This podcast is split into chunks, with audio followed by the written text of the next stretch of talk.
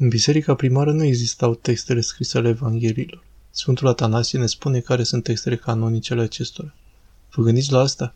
Însă atâția ani biserica existase, aceste texte erau citite și se crease tradiția. Ce înseamnă tradiția?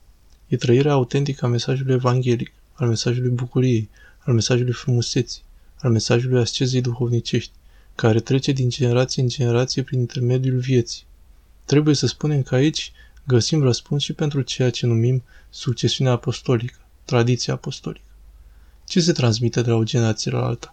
Se transmite modul de viețuire, modul trăirii, Evanghelii, modul în care au urmat creștinii de dinainte și pe care l-au predat celor de după ei, iar aceștia celor care i-au urmat. De fiecare dată, această tradiție se reînnoia. Sigur că poate exista și tradiție strâmbă. Tradiția ereticilor era denaturată.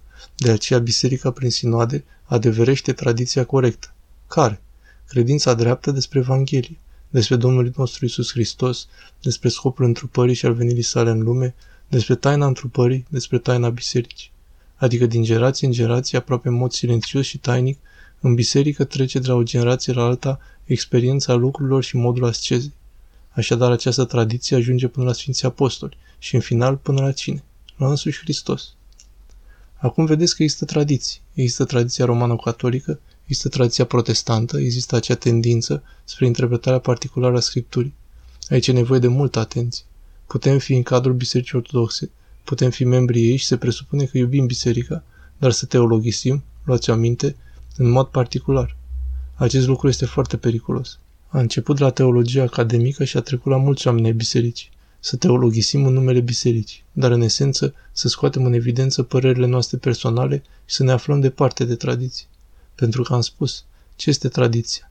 Adevărul trăit din generație în generație. Această tradiție a tainei credinței și însuși Hristos nu se schimbă, însă firește că se schimbă modul. Chiar și Sfântul Apostol Pavel le scrie altfel corintenilor, altfel efesenilor. Vedeți un pic. Sfântul Apostol Pavel era pentru circumcizie sau împotriva ei? De aceea spune Sfântul Apostol Pavel, v-am predat ceea ce am primit și eu, faptul că Isus Hristos a murit și a înviat. Și vă predau ceea ce am primit și eu, că în seara aceea, la cina cea de taină, s-a făcut predarea tainei credinței, adică taina Sfintei Euharistii. Nu este acesta cea mai importantă tradiție, predarea tainei Sfintei Euharistii? De ce uităm acest lucru? Tradiția nu este doar o învățătură, ci trăirea prin taine, în Sfânta Împărtășanie. nu e așa?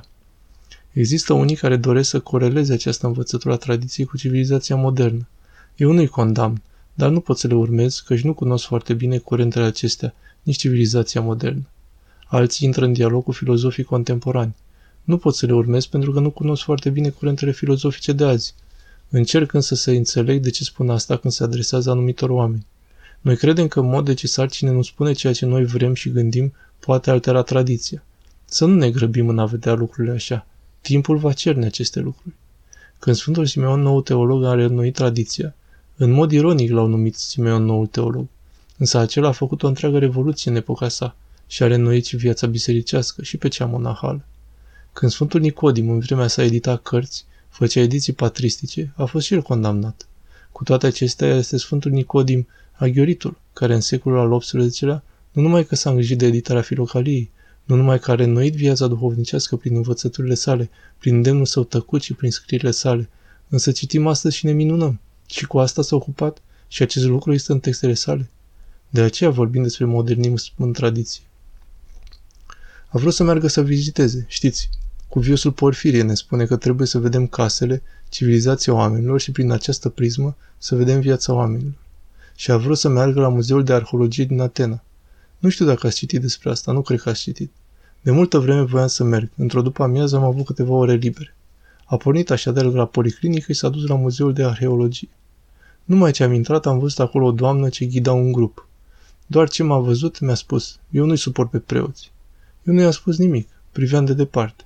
Peste puțin timp ea însă și-a spus, acesta nu mi se pare ca ceilalți. Am prins curaj și am spus, aș putea urmări și eu ghidajul?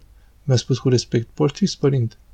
Și am înaintat, am înaintat. Eu urmăream cu interes cum îi ghida pe turiștii Muzeul de Arheologie. La sfârșit am ajuns în fața unei statui imense a lui Dias, Zeus. Dias ține fulgere în mână și începe ghida arheolog să explice acel chip al lui Dias. La sfârșit m-a întrebat și pe mine. Nu știu de ce este așa. Părinte, ce părere aveți despre asta? Și răspunde cu viosul Porfirie. Fiți atenți ce înțelepciune arată. Ce să spun copilul meu? Eu nu știu despre asta și oricum nu am studiat. Însă așa cum văd chipul lui Dias, observ că într-o oarecare măsură, chipul lui nu arată resentimente, cu toate că ține fulgerele în mâini. Însă pe chipul lui nu apare ranchiună. Dias este prezentat aici ca un nepătimaș. Așa? Adică dincolo de cele omenești. Ce înțeleg mai presus de cele văzute? Că artistul care a creat această operă avea simțirea Dumnezeirii. Simțea că Dumnezeu e mai presus de cele omenești, că Dumnezeu e nepătimaș. Și m-a bucurat mult și m-a mulțumit mult toate acestea. Vedeți acum puțin cum stau lucrurile. V-am spus că eu sunt și teolog, profesor universitar. Dumnezeu știe în ce măsură pot îndeplini acestui loc cerințe și ale bisericii să-mi ierte greșelile și lipsurile mele. Însă eu nu aș fi putut gândi acest lucru. I-a mulțumit și pe oameni, însă a spus și un adevăr, că Dumnezeu poate fi reprezentat și în acest fel, de un artist care a modelat o statuie. Această înțelepciune, ca să fie exprimată, este modernă sau după tradiție? Nu știu. Dacă aș fi vrut să fiu un ducul părinților, aș fi spus că asta nu are nicio legătură cu tradiția patristică. Vedeți însă discernământul cuviosului Porfirie? Are și altele. Dacă citiți cu atenție textele sale, am găsit multe altele adresate oamenilor de astăzi. Așa? Are o importanță foarte mare ca un sfânt contemporan să redea în acest fel simțirea lucrurilor, experiența bisericii. Așadar, Dumnezeu este simplu. Dumnezeu este nepătimaș și se reflectă și pe chipul lui Dias, chiar dacă ține fulgerele. Repet, acest lucru e tradițional sau modern?